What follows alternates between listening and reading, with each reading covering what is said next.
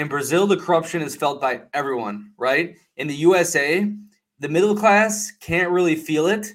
The people that pay mm-hmm. all the mm-hmm. taxes and whatnot, they're distant. You know, they, they pay you know forty percent of their taxes, whatever, but they're not getting like you know robbed in their face every day, you know, in their suburban home, right? It's like the ultra wealthy and the the the government, those classes play all the corruption games, and we don't really see it like in our day to day life. But in Brazil, everyone sees it everywhere. Like people are yep. everything's corrupt, right? Yeah, yeah, yeah, yeah, yeah. Everyone, everyone's aware of it. Yeah, everyone, everyone knows it happens. So in a way, people are more like defensive against it, or or at least they're not they're not they're not having wool over their eyes. You know, they're not they're not willfully blind. And this goes yeah. to my this goes to my point where I think this is seeping in to everyday USA life because um, when Trump was elected, everyone thought it was the Russians, right? On that side. When um, uh, uh, Biden was elected, everyone thought that was total uh, corruption and the, the, the re- election was rigged, right? And then we're seeing like you can steal nine hundred dollars worth of shit at the convenience store without uh, getting arrested. You're seeing all these people get like no slaps on the wrist, you know, in certain cities for crimes. You're seeing drugs out in the open, paid for by taxpayer money with their needles and whatnot. So now I think we're starting to get a taste of corruption in our day to day life, like the Brazilians have been putting up with. Yeah, yeah, yeah, yeah, yeah, certainly. Yeah. Dias de tribulação, de degradação.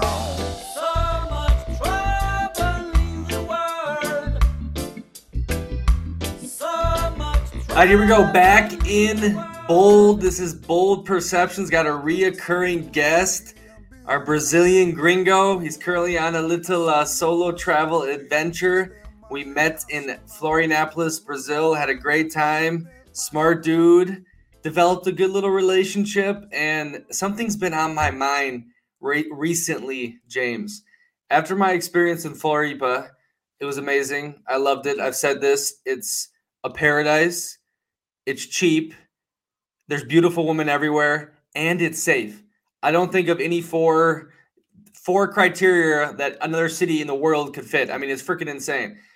But it got me thinking, like about the Brazilian culture and what I learned from you, what I learned from um, the Brazilians I met, and whether it be the high uh, wealth inequality. I know Brazil has it's either the seventh or eighth most amount of billionaires in the world, but a lot of their people were living on what five hundred dollars a month if they had a good job um, the crazy amount of crime, homicide. If you do, there's that statistic where there's like 60 some countries, you know, all the European Union, United States, Australia, New Zealand, basically the first world. Their amount of homicides in one year compared to Brazil, and Brazil have more. It's like 60,000 some. So this extreme violence. Um, and it, like little things I would notice, like I talked about on here, you know, girls were selling themselves. I'm talking really pretty girls for $20 an hour like straight up prostitution. And it was like, no, this is normal. This is what we do to pay our college and whatnot. And uh, in Santa Catarina, where Floripa is, there's a bunch of like white enclaves too. I noticed this with um kind of uh the skin stuff is I've seen that a little bit in America. Like all this stuff I'm starting to see in America. And I want to talk to you because I think you think a little different, but you can kind of see what I'm seeing. Obviously, you're from New Zealand and I'm from the USA, but I think there's a lot to it, and uh, I hope it doesn't happen. But I see the USA going towards what Brazil is now. Talk to me, James. How are you? How was your trip? Yeah, yeah. Uh, thanks for the intro. Oh, yeah, it's been pretty good so far. I've uh, I haven't traveled in a long time since you know the COVID restrictions, so it's it's good to get out and going again, and yeah, getting uh just kind of meeting that uh that side of myself that's been a bit dormant. Um, and yeah, yeah, you raised some uh, really cool points. I think that um, yeah, the the reason I don't see things the same way as you is because I haven't lived in America, right, for a long time. I've only ever visited, so I don't have the same uh, the same perspectives. Uh, but yeah, I do see a lot of similarities between Brazil and the US, and I'm probably divided on whether I think that Brazil is turning into the US or whether the US is turning into Brazil. Um, but uh, yeah, yeah, I uh, I think there's a lot to unpack here, a lot to explore. Yeah, let's start off with the the main one. Um, it was shocking how how like inequality the wealth is for sure. I mean, I come down there and you know I'm not broke, but I feel like I was a king on fifteen hundred dollars a month, and I met a lot of people that were working like good jobs that were not making much money at all. And all of a sudden you'd see a huge yacht go through Barra da Lagoa from some rich Brazilian, and you're like, how does this compute? Like Florianopolis is a pretty wealthy area, right? But these people are making nothing. But then all of a sudden you have just billionaire Brazilians that literally own everything and do everything they want. I mean, tell me about this inequality in Brazil. Um, yeah, so from what I've understood, it's uh, it's it's always been an issue. Um, you know, uh, since the very earliest days of Brazil's colonization, uh, the Portuguese um, Empire were giving out parcels of land to to some people, and then meanwhile you had like slaves that were just like released and like they they had nothing. So you know, it's that that's that's what made the modern day favelas. Uh, you know, just like letting all these slaves loose with like no nowhere to go, from what I understand at least um, of the history. And uh, yeah, you know, it's a it's a very unequal country. You mentioned five hundred dollars a month. That's like uh, more than double uh, what I understand to be the the minimum salary. Um, and uh, and yeah, but you do have a lot of very wealthy Brazilians. Uh, many Brazilians have, have told me something along the lines that that Brazil is not a democracy; it's a, a feudalist state, uh, which I can I can see how they how they see it that way. Um, and yes, yeah, certainly, yeah, there, there's massive um, there's massive inequality.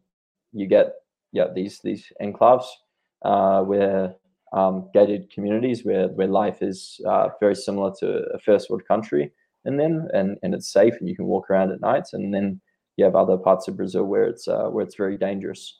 Um, I think that the inequality drives a lot of the violence and the crime, um, and uh, yeah, it, it makes sense to me that uh, if you if you grow up very poor and the only way that you see to, to gain status or, or gain a better life is by committing crime, by stealing, by by robbing, by hurting people, um, that's what you're going to do. It's uh, yeah, Brazil's a very unequal country. Yeah, it's one part I forgot to bring up at the at the start was um, the corruption aspect, which I mean not many people believe much in um, fairness in uh, USA politics and the media and whatnot. And in Brazil, it's it's blatant. It's in your face and it affects everyone. And yeah. um, but go back on your point, the feudalism, which is quite interesting because isn't that a lot of South America? Because they were always just resource resource extract mm-hmm. colonies, right? So they set it up where the Europeans they would come over here and then they would be the masters of everything and take as much as they can and give the scraps to everyone else. So that system has never really gone away, right? Because even though like there's a really a lot of rich billionaires there, it's not like it's from like capitalism, right? It was straight up corruption and and knowing the right person. Yep, yep. From what I understand, uh, yeah, there's a lot of crony capitalism, and unfortunately, that seems to be the main idea that Brazilians have of capitalism, or at least more like left-wing Brazilians. That's the only version that they've experienced is this type of uh, very um, unfair version of capitalism with well not unfair uh, capitalism is always unfair but you know uh, uh, where um, startup businesses do not have the same power to, to you know disrupt incumbents and incumbents. Um, and yeah they do not really wealth creation side of, of capitalism so much um, as as they see the you know the someone who knows a lot of people in the government getting you know special deals being able to enact regulations that benefit their business. And yeah that's that unfortunately seems to be the, main view of um, capitalism here. I don't know if it was the dude that uh, is in there now. They say like uh, the trump of brazil but they got really into isol isolationism uh, stuff. So like imports are insane. Like if you want the iphone you got to pay double triple the prices right? I mean this was uh, um, a big uh, a piece to why this economy works the way it does. And then so there's no competition for these companies in Brazil. They don't have to compete with everyone outside, right? Yeah, yeah. Although that's been uh, that's been the way Brazil's been uh, a long time. Uh, I think it's been protectionist ever since, like, pretty much since uh, since the beginning of independence. Um, but yeah, it's got the most expensive Apple products in the world, um, and uh, yeah, um, yep, it's a lot of productive assets, uh, machines, computers, things like that, um, cost cost a lot here. Uh, yep, very protectionist economy. You have uh, Multilaser and companies that Brazilian companies that no one really has heard of outside. No one really wants to, to buy their products out of Brazil. They uh, you know, they take they import parts from China, make them in Brazil, and sell them here at high prices, but they're basically just producing electronic trash. Yeah.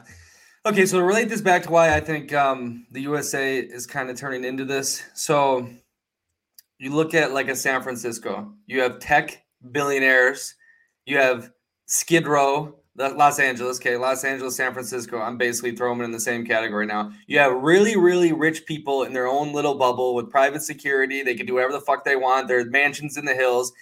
Then the rest of the people are either in Skid Row, they're broke, they're homeless, or they're just scraping by. They're the ones paying all their taxes. They're living paycheck to paycheck. And it's like this huge class divide. And that's exactly what I felt in Florianopolis, Brazil. There was these rich ass Brazilians.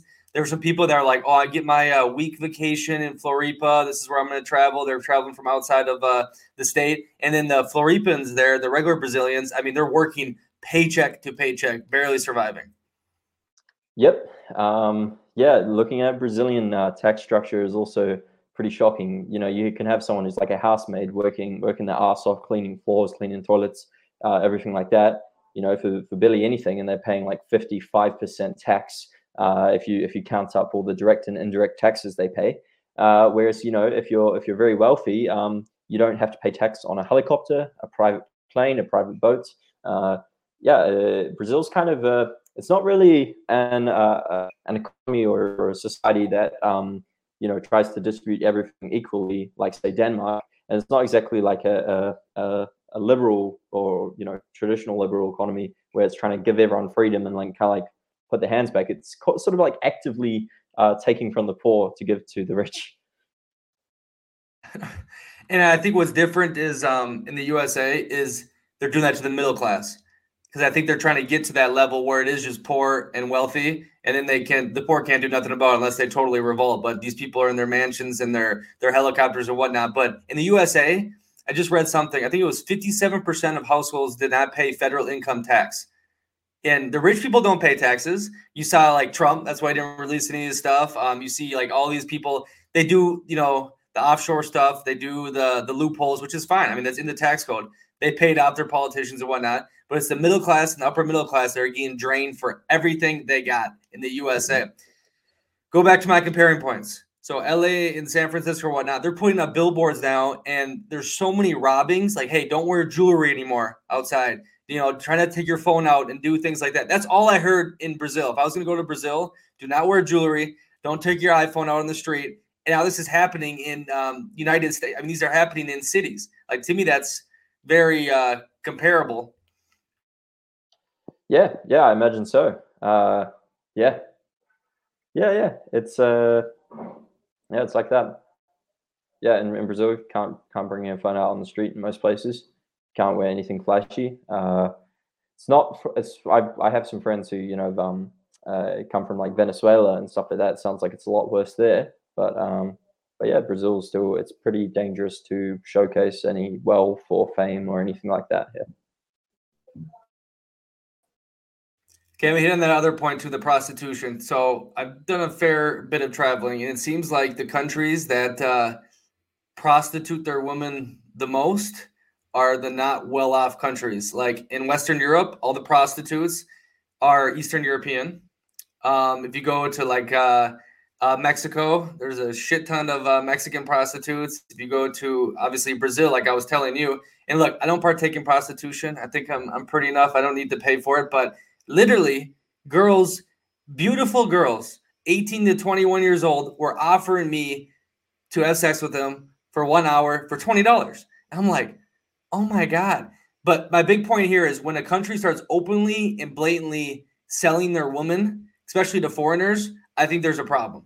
You know what I mean? And um, I don't see this happening in the USA. Well, OnlyFans, you know what I mean? Like we've gotten really like into uh, that kind of prostitution and in high end uh, um, sugar daddies, escorts, and whatnot, but it's still like behind closed doors, right? In Brazil, it's just flaunted, just like it is in like um, say Eastern Europe. Like I was in Warsaw, there was so much shit there the last weekend. What do you think about that? Well, um, yeah, it seems to make sense to me that yeah, if you're if you're desperate and uh, you you you have really no other way to, it, it, might not even just be feeding yourself, but maybe maybe you have a kid, you know, um, then you're you're going to have to go to to uh, every every option you have to to earn money. Um, yeah, I think there's definitely a, a, a cultural. Um, yeah, prostitution is interesting in Brazil. uh, many um, businessmen, for example, uh, they, I've been invited out to um, these brothel strip clubs uh, many times by uh, by like you know uh, just just Brazilian friends while while while we're out like drinking together. It's uh, it's definitely more more accepted um, amongst men than, than I've found in um, say uh, New Zealand and, and Denmark. Uh, and but I don't know. I, I think that um, a lot of uh, uh, guys here, hmm, a lot of guys in any country really would never really see themselves as having a, a relationship with um, with a girl who's ever ever done that. So I, I do think that there is a lot of um, say uh, societal shame around it. Um, there's also seems to be in Brazil a very strong concept, uh, a, difference between you know the, the woman you marry and the woman you have sex with. Um, like a lot of guys see the woman that they marry as the mother of their children, and she's holy and pure and whatever, kind of like um, you know the the Mary Catholic Mary, and then there's you know there's um, the, the whore, which is uh, the the woman that you're attracted by and that you want to have sex with, but uh, you don't see her as almost like a real woman. You see her as more like an object, and um, that seems to be pretty strong here uh, yeah, there's like a quote I heard in one documentary once, which is like Brazilian society um, loves uh, prostitution but hates prostitutes, and I think that that's uh, pretty pretty real.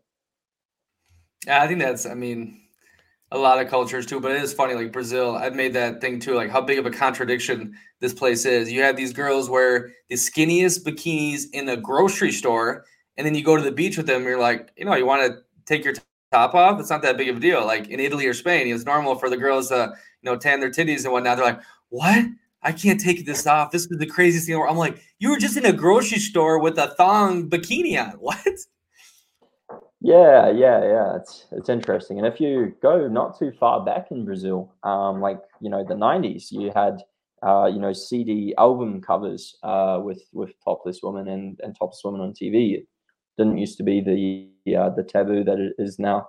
But um, I don't know. There's there's also an increase in um, evangel- evangelical Christianity, which uh, seems to be driving that. But yeah, uh, Brazil has a. I don't know.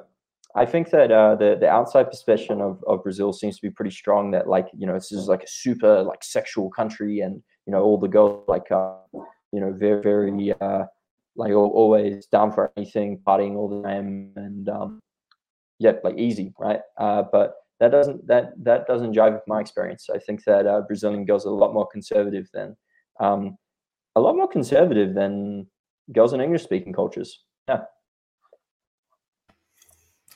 I would disagree on that one, but maybe it's just the woman I attract.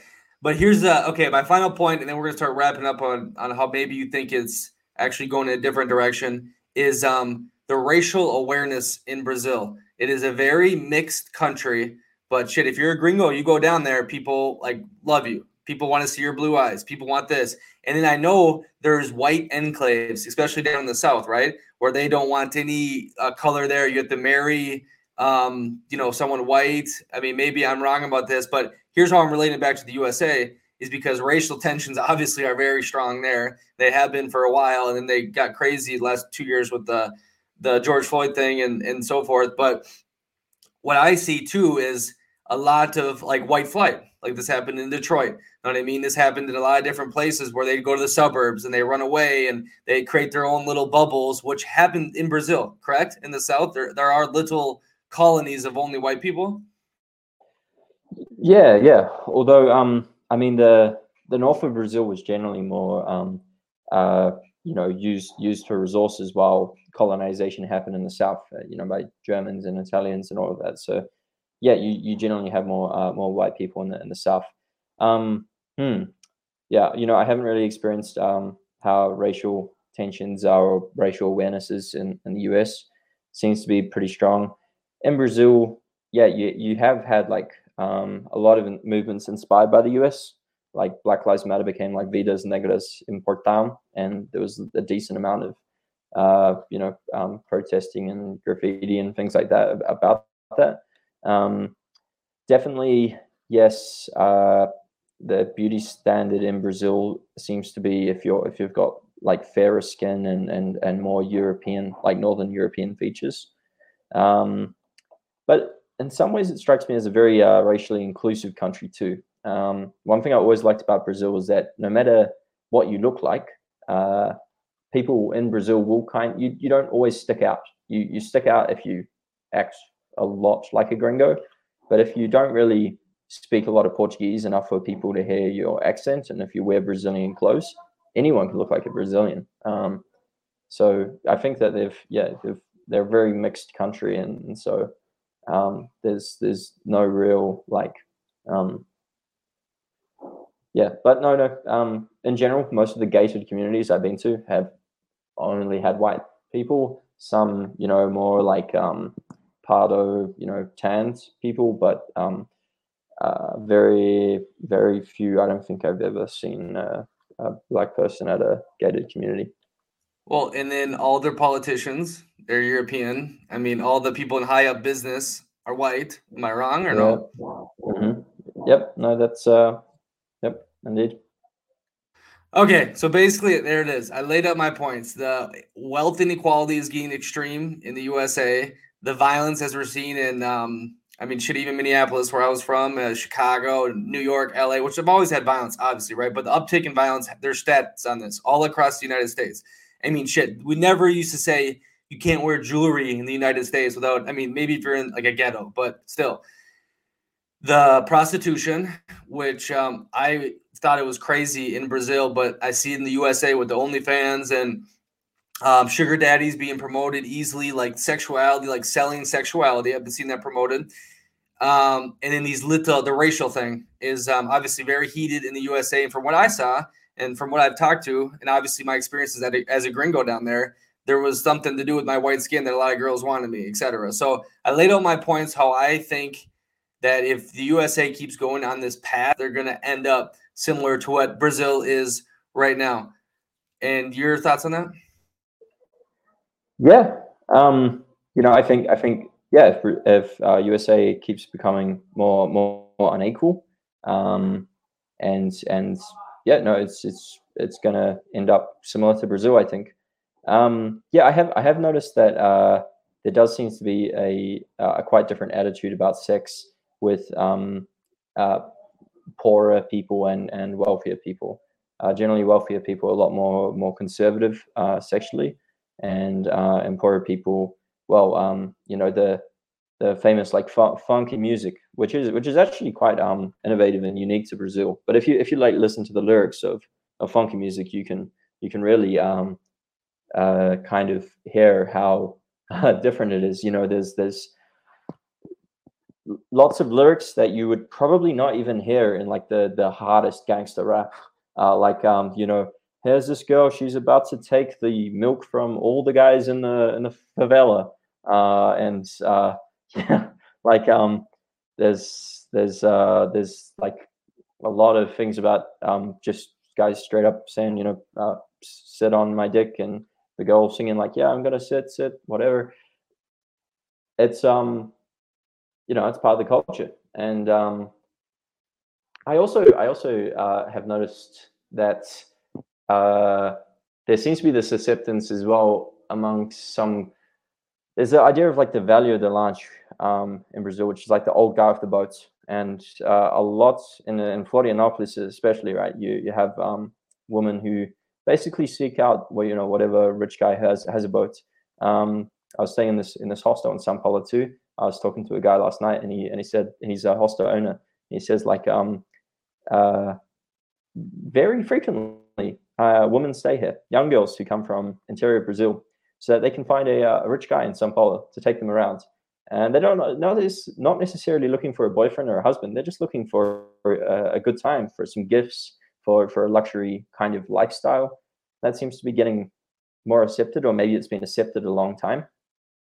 I also found it interesting that um, that kind of seems to be kind of connected with um, Brazil is not as feminist as as US, but in the growing feminist movement uh, in Brazil, um, a lot of it seems to be focused on you know I do what I want with my body and uh, and kind of like sexual empowerment, which seems to be connected to also like you know I never I never really understood how this could be a feminist position.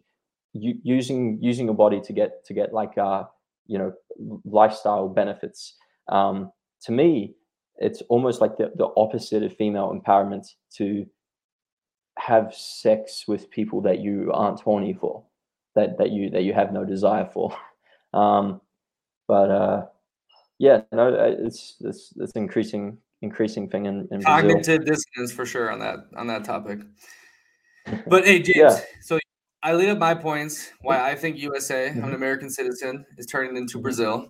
And you've been living in Brazil. You've been really deep dive in the culture. Um, you're not mm-hmm. your citizen yet, but you're married to a Brazilian, so you know a lot yeah, of I'm shit. Resident. Now you're you were telling me that you think Brazil has a chance to become what the USA was or what the USA is now. Yep, yep because I think that there are a lot of people who go through hard things and they get strong and they get creative and they get adapted because of it. This is by far one of the biggest reasons I moved to Brazil. Um, but yeah, I, I have noticed uh, two two points that I think are very common with the US and Brazil, and that is in the US people getting more politically divided, and in Brazil they are super politically divided. Like um, like they they each side sees the other one as criminals. And to be fair, um, the former president is in jail, and now he's coming back out, and he's and he's standing a, a strong chance for re-election. And um, like the the the other uh, presidents, current president openly praises the military dictatorship, and uh, and even has like celebrated um, celebrated the the military guy who, who tortured the the former female president. Uh, so like yeah, their their political tensions are really high in Brazil. People get extremely um, extremely uh, passionate about them. And um, yeah, I, I'm. This has become a bit annoying for me recently because I've for a long time tried to say oh, I'm a gringo. I didn't grow up here. I cannot understand it. Don't talk to me about it. You'll just confuse me. But uh, but now I've I've been there two years. I, I can't really say that the same way anymore. Not not enough people buy it. They want me to have a political opinion. But um, also, a lot of Brazilians aren't politically involved. Maybe maybe they care. They they have a strong hate of you know a certain political party, but they don't really um, want to make any political change. They don't really, really want to participate in the political process. A lot of them will, will vote because uh, they can be fined or punished or forbidden to leave the country unless they uh, do do their vote. Um, but yeah, very few people are, are politically involved and, and, want to make a difference. Very few people believe in the in, in the system, uh, you know, democracy for for making change in Brazil that seems to become a growing trend in, in America as well, from, from what I understand, is that a lot more people are, are not trusting the system. They think it's just kind of uh, it's kind of screwed either way, and that um, yeah, they're, they're they're just kind of passive observers rather than active uh, citizens. Um, that made that just reminded me of, of a point. My apologies for cutting you off, but about how our politicians are getting rich and you know they they track Nancy Pelosi's uh, stock moves and you know all I mean she made like 300 million since she's been in office off a $150,000 salary. And it reminded me of someone who um, was like wealthy in that Floripa. And I'm like okay you know what do you do? I'm a student. Well you know, your family. They're like oh they just work for the government. And I'm like so you make good money there? She's like, yeah, that's what you have to do in Brazil. You got to work for the government. You make all the money. Yeah, yeah. Getting a concurso público is basically secured income uh, for the rest of your life. And in the in the higher levels, you know, it's like um, uh, you can you can get the equivalent like you get like 40,000, 50,000 reais a month, which is really good money for Brazil. Um, and you know, a lot of the time you're, you're not held to any metrics. You you can't really be fired. Um, yeah, uh, yeah, working in government is is well paid in Brazil and very very secure. So a lot of people uh, try to get into public positions.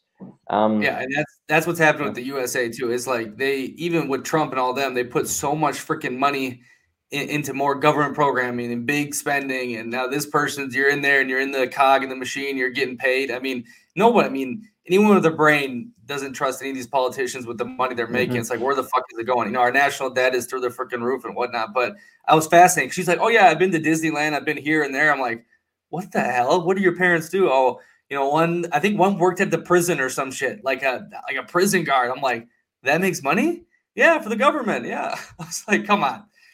Yeah. Yeah, yeah, yeah, yeah. Yeah, it's uh it's it's yeah, it's like that. Yeah. Um. Oh, some another thought I had was the the the, the tolerance of corruption and, and petty crime. I have gotten the sense before that um, in general, uh, Brazilians just tolerate petty crime more, or, or they or they tolerate a lot of things that um, yeah, they they they just tolerate uh, bad things happening in their in their life uh, more more often. Um, I have I have gotten the sense that it doesn't really matter uh, whether you um, you know stole a pair of like nice Nike sneakers uh, or, or not. It matters that you have you know Nike sneakers, luxury goods. Um, it doesn't matter if you if you bought you know a stolen iPhone uh, or, or, something like that. Um, you know, it just it just matters that, that you have one. Uh, and there's many cases in which you know I've been charged the incorrect amount at a at a at a restaurant, at a cafe, something like that. I remind them, oh no no, it's uh, you forgot to to do this. And I've had Brazilians around me like, oh, we're like, why, why? that's that's nice of you. Like you know, you didn't you didn't have to do that. And I'm thinking, well, you know, I I consumed it. I had to I have to pay for that. Um, but there there doesn't seem to be the same the same attitude. Uh, a lot of Brazilians are aware of this. They say like, ah, brasileiro é malandro, and you know, always always trying to like take advantage. Uh, you know, um, yet despite that, a lot of Brazilians don't seem to really be trying to trying to change it. So, yeah, I don't know. This is what, this is what Mark Manson was talking about. The article I sent you about mm-hmm. like it's like in their culture to just try to uh, take as much as they can, kind of like how the Europeans did.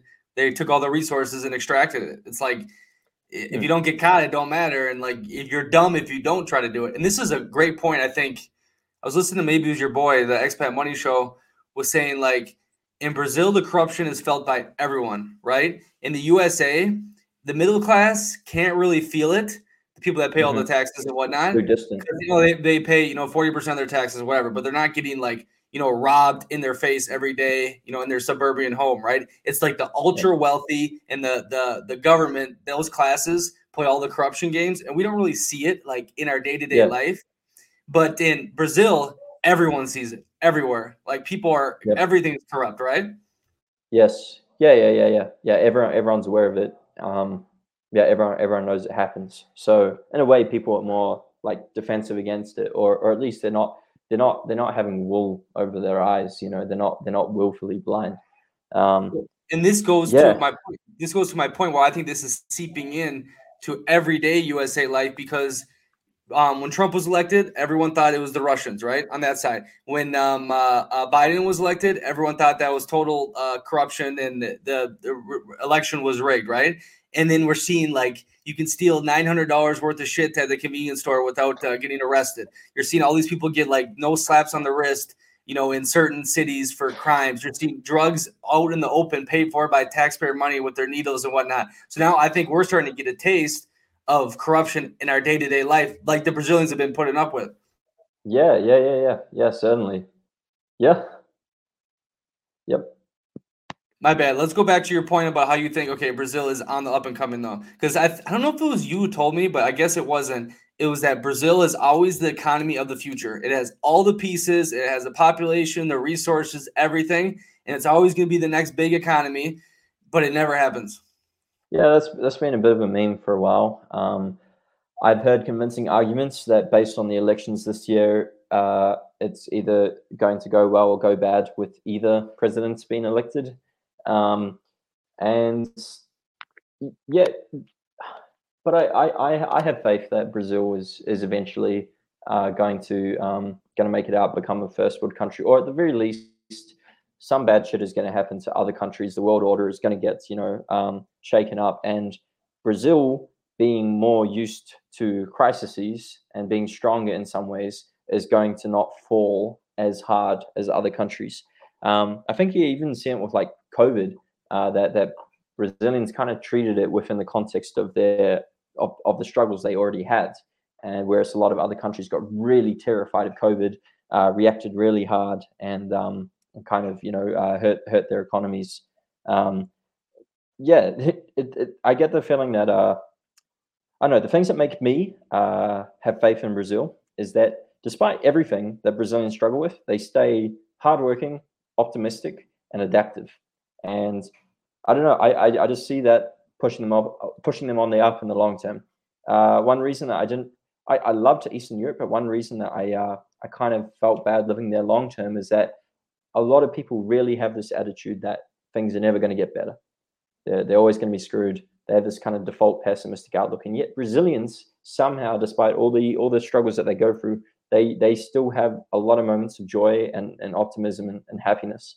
Um, and they work really hard. That's that's the other thing that I think a lot of people don't see um, uh, outside of Brazil. They, they think that oh, it's a tropical country, everyone's lazy. No, Brazilians work pretty hard. They do 10, 11 hour days.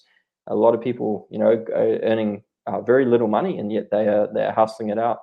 So um, yeah, I, I have I have faith in those in those qualities to help Brazil uh, become a, a yeah a stronger, better country over over time. I also think what Brazil might need is just a government that doesn't do much at all. You know, a government that um, that doesn't promise a, a huge big change uh, and you know that, that doesn't that doesn't try to um, sh- shake up you know all you know clear out all the ruts and, and things like that that just muddles along could actually be one of the best things for Brazil. They could they set it on the right track because uh, it seems that um, yeah, it seems like uh, the the every every politician that comes into Brazil is just trying to do a massive change. And it never seems to work out. Yeah, this obviously probably has to do with the language barrier, but in my opinion, I don't know if they're like I think they want to be told what to do. I think a lot of them say like it, they want to focus on the beach, the drinking, the partying, and, they just kind of want someone to okay, it's gonna be okay. Here's this monthly stipend, or here's this, and let's go from there. Again, I could be wrong. It could be who I hung out with and the people that were attracted to me and wanted to have good times and whatnot. But before you make a comment on that, so I don't forget this, is your point on the Slavic people and the Brazilians is freaking crazy because yes, they went through communism here, they went through wars here and whatnot, but every statistical measure besides freaking the weather, I mean, this place is way safer. Um, there's not many homeless people. Uh, they got all the new Western like stuff coming here. They can they give so much money from the EU, Poland, right? Obviously, Belarus is a little fucked, but the Baltics are doing amazing. Bulgaria's on the up and coming. Romania with Bucharest.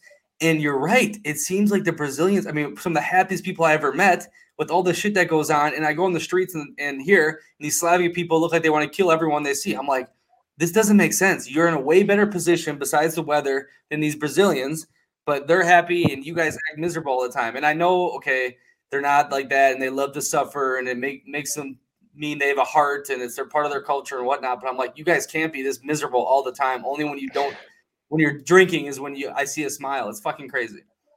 Yeah, yeah, yeah, yeah.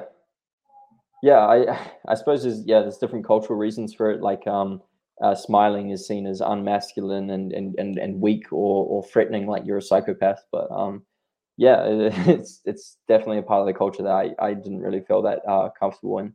Um, but uh, shit, what were what were we just about to talk about? before? I was saying the Brazilians were too too stupid to. Oh, they right. need someone to tell them what to do. Wanting to be told what to do. I think a lot of people want to be told what to do, but uh, the thing that that made me think about was um, was that as you remove the middle class and you separate society into into having um, very poor and, and and very wealthy, I um I've heard from quite a few Venezuelan friends that that is an optimal strategy for many political leaders because it makes it easier to buy votes and and and control people, uh, which does make sense to me. Like it, it does make sense that if you are stressed out and exhausted and you're and you're working paycheck to paycheck, you, you don't really you, you kind of want the security of being told what to do, uh, especially if you're if you're going to be guaranteed some you know monthly stipend or whatever.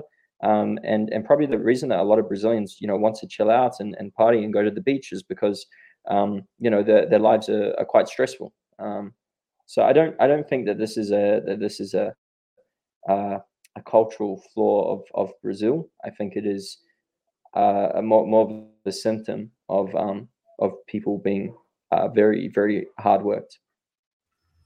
And that was a big point I should have said at the start. It seems like there is not much middle class in uh, Brazil, and this is actually for a lot of yeah, places I, around the world like the USA. Huh? Hmm. The USA had fuck. we're a little lagging. Hold on. The USA had the most amazing middle class ever in the history of humanity, and it's still pretty freaking strong, but it's being chipped away. But that's what it felt like in Brazil. It seems like there's very rich and obviously favela, but that's like what eight percent, ten percent, and the rest of the people are like you know maybe five hundred dollars a month type deal. Maybe not in Sao Paulo and whatnot, but they didn't seem like there's a strong middle class at all. So your points of how the wealthy can easily control the poor because they don't have time to think. They have no time to plan and, and do whatnot. Mm-hmm. Yeah, I also got the sense that um, the keeping the status quo in place uh, serves a lot of the elite interests in the country. Uh, they they want there they, they want there to be a lot of crime to scare everyone to keep them occupied with other things. They want uh, a lot of people to be poor so that a lot of people are afraid of ending up like them. Um, you know, it serves their interest in some way. I think that there is there is an active attempt to make sure that everyone, uh, uh, a lot of people stay miserable, and that there is a very large amount of people um, suffering a lot. Well, I mean, when I saw the Brazilian real went from five five to four five, I was sad. So I mean, I can see their point of view, sadly, but it's true. I mean, these people literally live. Like I said, I lived unreal at fifteen hundred dollars a month. Right now, these people have millions. Imagine millions of freaking dollars in Brazil, I mean, you would be it would be like Candyland on steroids. I mean, the most beautiful woman ever, all these beautiful beaches, all this crazy partying, and you're God there. So I can understand why some people want to keep uh, it the way it is. Yeah.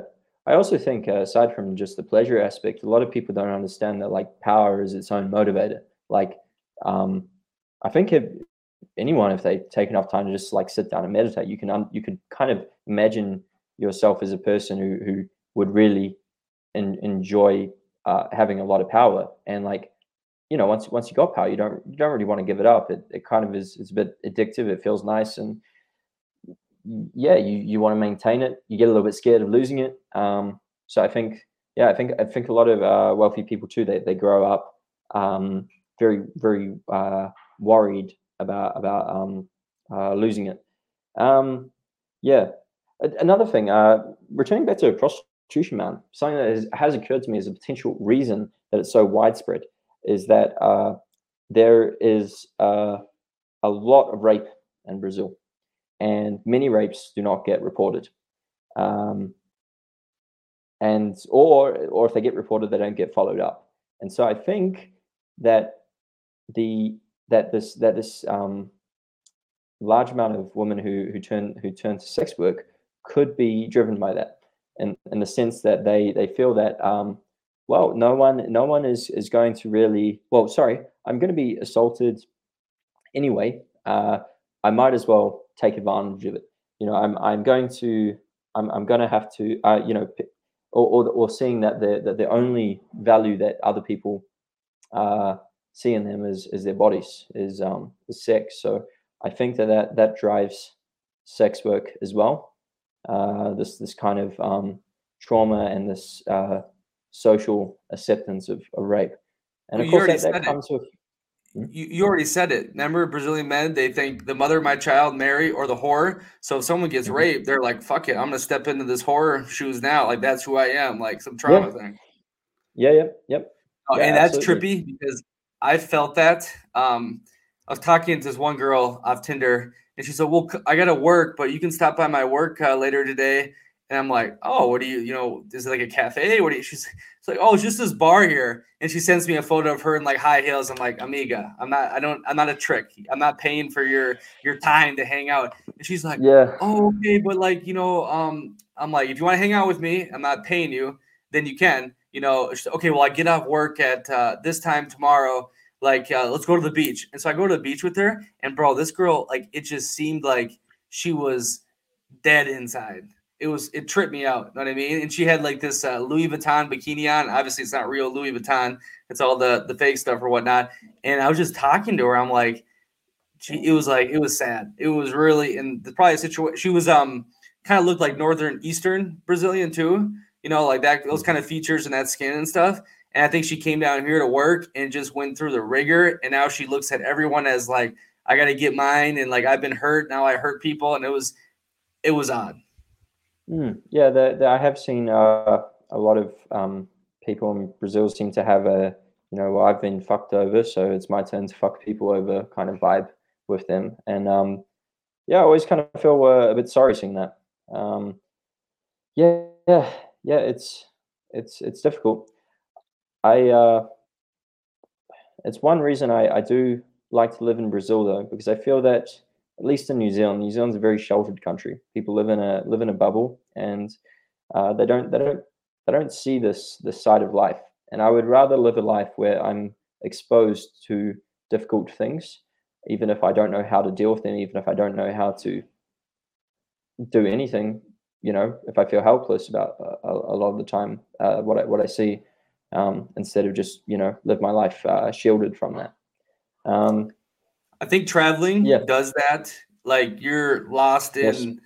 in uh freaking uh the Czech Republic with no cell service because you only get four gigabytes outside of Italy and you can't find your hostel and there's weird people looking at you. And so like you figure out how to get through these situations, like your day-to-day life problems are never hard. Like like that kind of yeah. traveling aspect, it just it makes you like a stronger person or whatnot. And then it's like someone that does um some sort of fighting, right? They do all this fighting, and there's this intense moment like uh, training jiu-jitsu, and they go back to their daily life, and everything is more like, oh, this is there's no drama here. My heart's not racing. Like I was just in this like almost near death experience fighting with someone in jiu-jitsu. So like, why am I worried about this? You know what I mean? Yeah, actually, you know something I had thought about just now is um is that a, a, a lot of maybe another thing that that um that drives sex work is that uh um Brazilian relationships can be very fiery, argumentative, and, and passionate, but yet at the same time they seem to take things more lightly.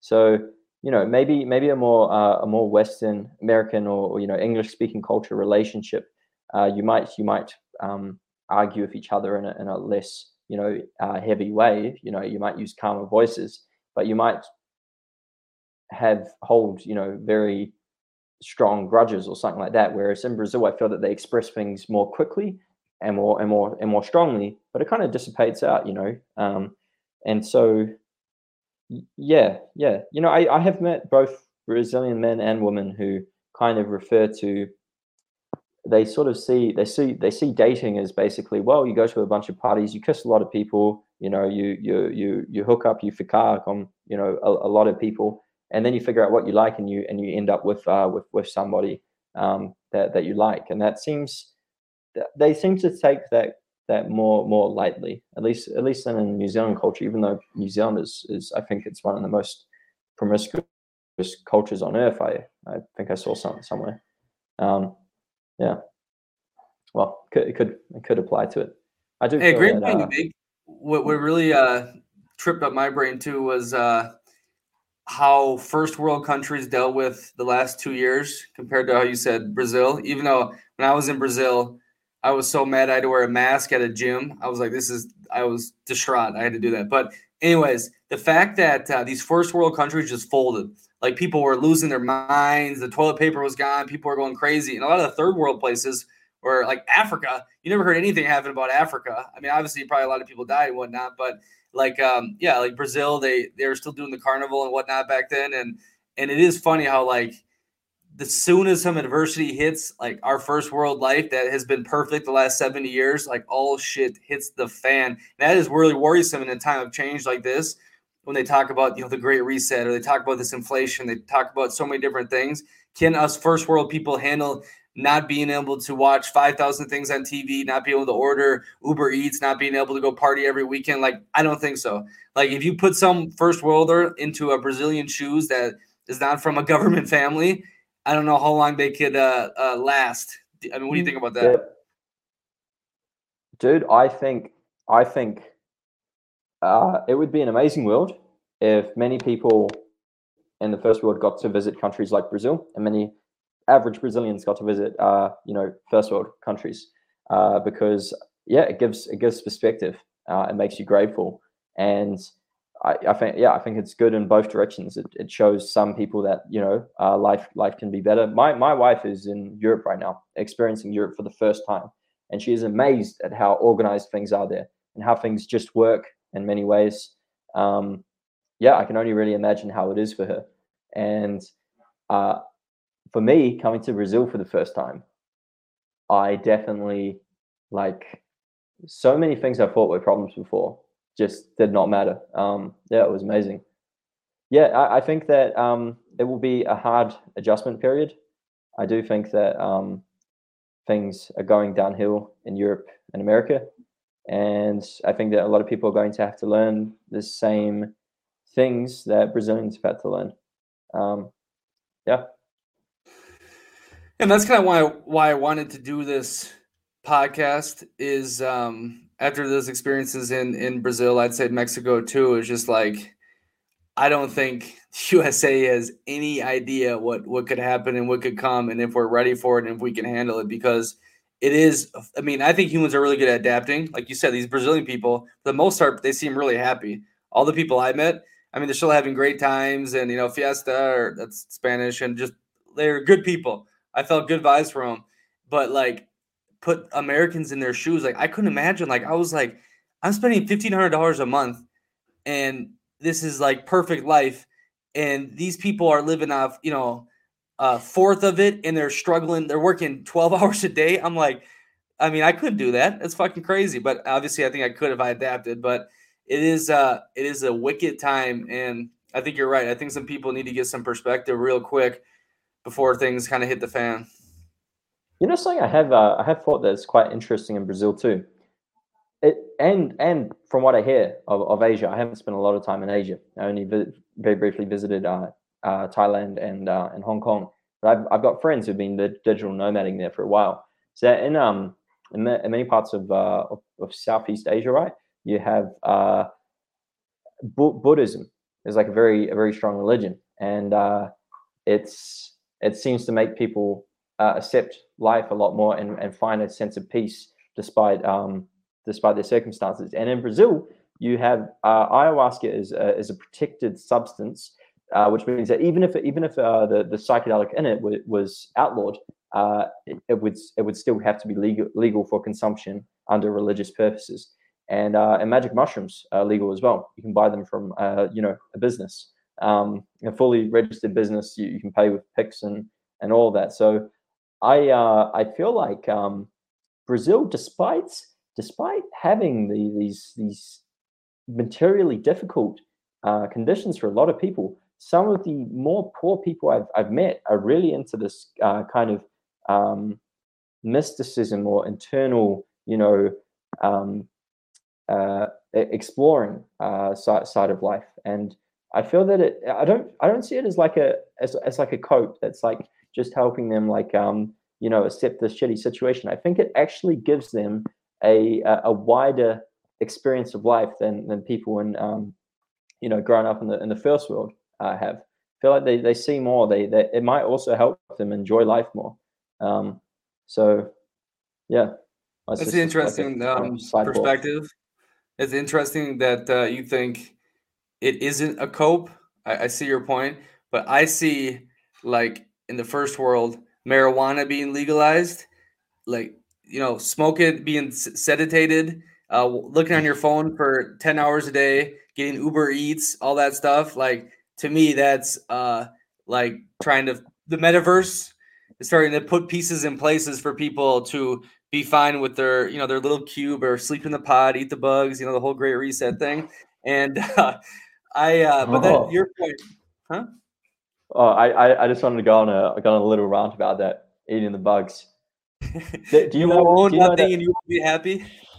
No, no. Do you know that Brazil, Brazil gets a lot of criticism from other countries I, I don't know if you see that, but you know, Brazil gets a lot of criticism from France, from the EU, from from from many you know um, high up politicians in, in you know more developed countries. It get a lot. It gets a lot of criticism. They're they're um, they're sad about farming practices and deforestation and things like that. Um, uh, even though I, I, don't remember what the argument against the deforestation thing was, to me it's a it's a dead end argument because you know uh, first world countries have largely grown by exploiting the environment and and by cutting down trees you know and and by saying like oh you you brazilians have to stop your development and you know but we're not going to regrow our trees uh, that that's just illogical um, but uh, the the thing the thing that i find most uh, most funny is the criticism that Brazil has uh, has too many too many cows that are walking around and eating grass. Because when cows are walking around on pastures, uh, they they are burping more methane. They're creating they're creating more gas and creating more greenhouse gases. Now, if you had the cows in like tiny pens, you know, inside all day, feeding them corn and soy, that is uh, better for the environment, apparently, from what I understand. Well, at least I, I got that backed up uh, after after reading a Brazilian article about that. I looked up a Kurzgesagt video, and it seemed to back up the same thing that factory farming is is better for the environment. And so, I I love that part of Brazil that like even though there's a strong ESG push, you know, oh, let's save the environment, let's stop the planet from heating up a, a few degrees by forcing animals into tiny pens and making them suffer, or feeding everyone, you know, uh, very poorly nutritious uh, bug soy burgers. Um, yeah, Brazil is just kind of uh, standing out against it and and producing really high quality beef from cows that are happily walking around in the sun and eating their natural diets. here's here's my conspiracy on this, and I've kind of flipped it. I hope this global warming thing and whatnot isn't just to tax the hell out of the middle class and they can fly in their private jets and we got to sleep in you know one bedroom bug places. But what i also think too is because of how like stagnant the first world um, you know how much debt europe has and they're not really innovating as much besides scandinavia and you know they this huge uh, old pyramid now and there's not enough young people that are leaving is like you said the first world's like hey everyone you know you can't develop like we did right? And you have to go into green energy because we're the top dogs in it. We're creating all this stuff like denmark right? They're they're huge in green energy and they're throwing all their technology out to everyone else. They have 6 million people right? They have a really expensive society to keep moving and they have to be innovative right? So like china doesn't buy into any of it right? They're going to keep developing as fast as they possibly can. They don't care. They'll pollute the environment or whatnot. But in the back of my head i'm thinking damn maybe this is how we keep the power balances in place for the first world countries is to say hey green energy and you guys stop being industrialized like we did. And to be honest with you i would want that because i want my first world privileges to stay intact. Like sorry. Yeah yeah yeah. I suppose there's also the argument that um you know a lot of green energy energy solutions have to get produced in third in first world countries. So it's just kind of a, a continuation of uh, of the status quo yeah, yeah, yeah, yeah. Here's the yeah, problem. Sure. How, how is here's the problem. How is Europe supposed to keep their society the way it is when it's a massive welfare state? They're all in debt. I mean, they can't they can't go conquer anyone anymore without international law. Like European society is on the brink of something bad because all these other countries are catching up. China's investing into Africa. I mean, you saw Brazil. I think it's top 10 economies. Mexico's a really huge economy. So it's like, what is Europe going to do besides get super technologically advanced or everything's going to collapse upon them? I mean, we already pay for all their military, USA. That's how they can afford mm-hmm. so much free healthcare and whatnot because they don't do anything with their military. And I just look at the problems over here. I'm like, you know, Italy's dying. Italy's going to turn into Greece. Spain's on the same thing. I mean, I know France is under a shit ton of debt too. Um, it's just, you know, London or UK, they left it. Brexit or whatever. I mean, there's some weird shit happening in this in this area. Yeah, yeah, yeah, yeah. I don't know what's going to happen with the world ban. Maybe, uh, maybe we're, we're going to have a big shakeup. We're going to all, uh, you know, have a bunch of uh, of disasters, and um, and this is kind of inevitable. And um, and you know, whoever's controlling the media uh, and stuff are, are looking for outs way that way that they can uh they can explain it happening.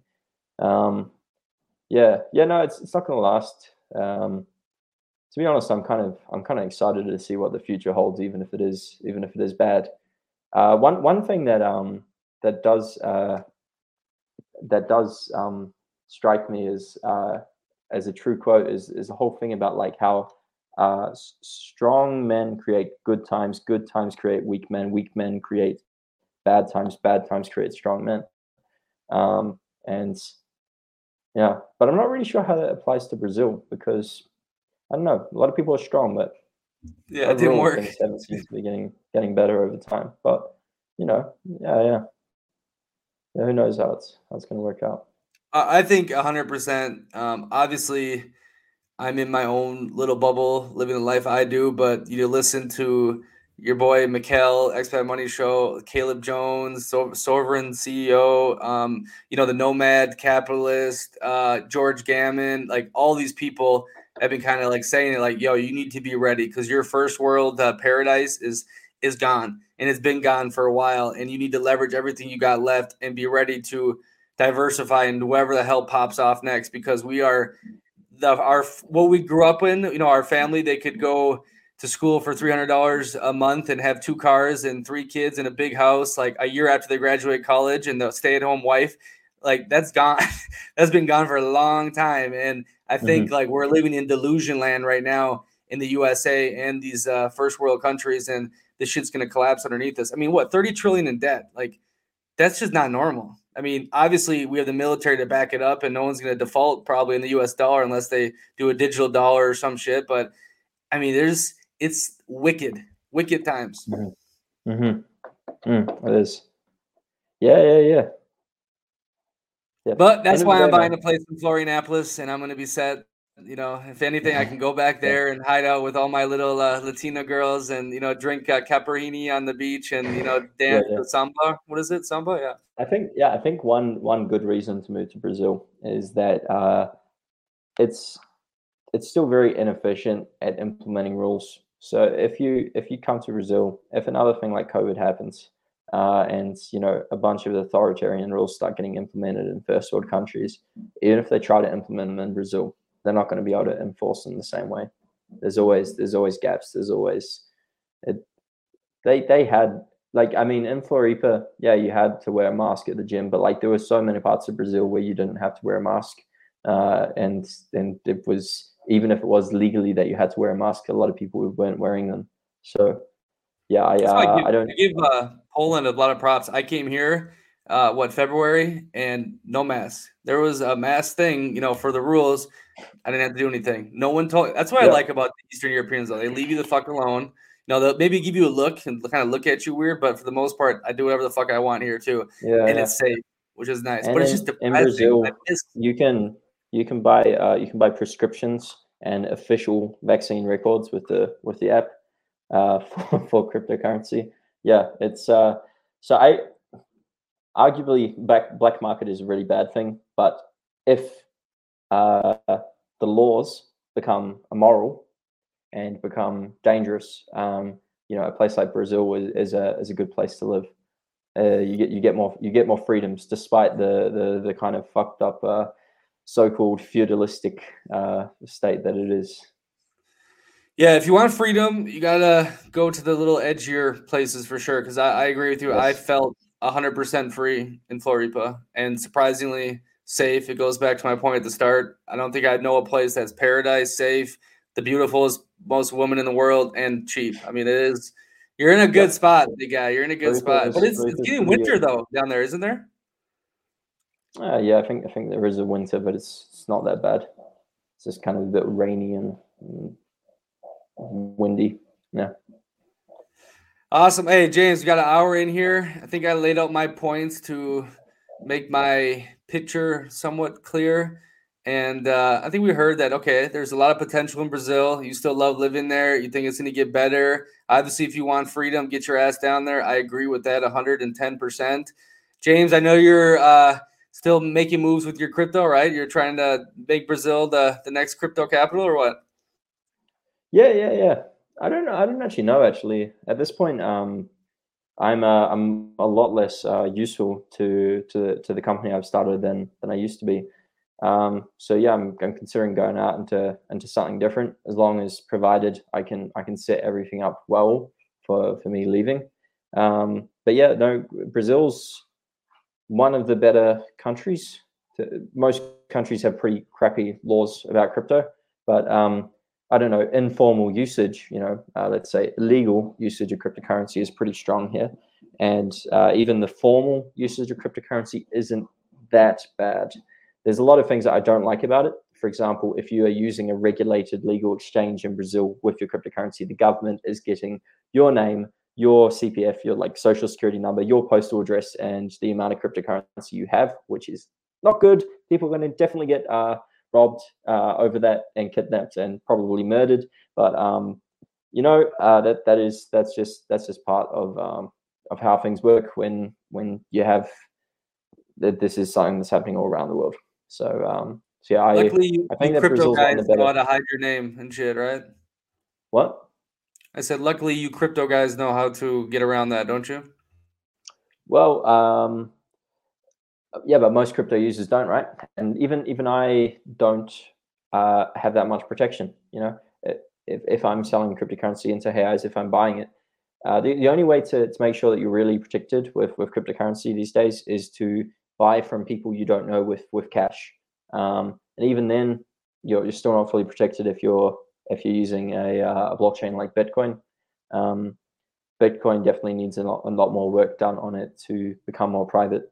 Uh, but you know, cryptocurrency is like it's kind of a, a bad solution to a problem where like all the other solutions are also very bad. So uh, like or, or worse, right? So it's uh it's kind of a as bad as it is, it's uh, it's better than the than the alternatives out there. At least is the way I look at it. Yeah, I, I always find your crypto takes refreshing because you know you get the the people like, oh, this is magic money, and then you get the Bitcoin people are like, this is gonna take the Fed down. This is gonna solve world hunger. It's like, come on, Yeah, there's got to be a medium it's here. not- There's got to be. it's I, I I see cryptocurrency as kind of like a knife. It's uh you know you can use it for good, you can use it for bad. It's not intrinsically good, uh, and you know you have to you have to learn how to use it carefully, and it's it's never just going to solve all the world problems. Um, but you know it is the the one some good things about cryptocurrency I see is that it provides competition to you know CBDCs uh, and, and other potentially more authoritarian versions of money.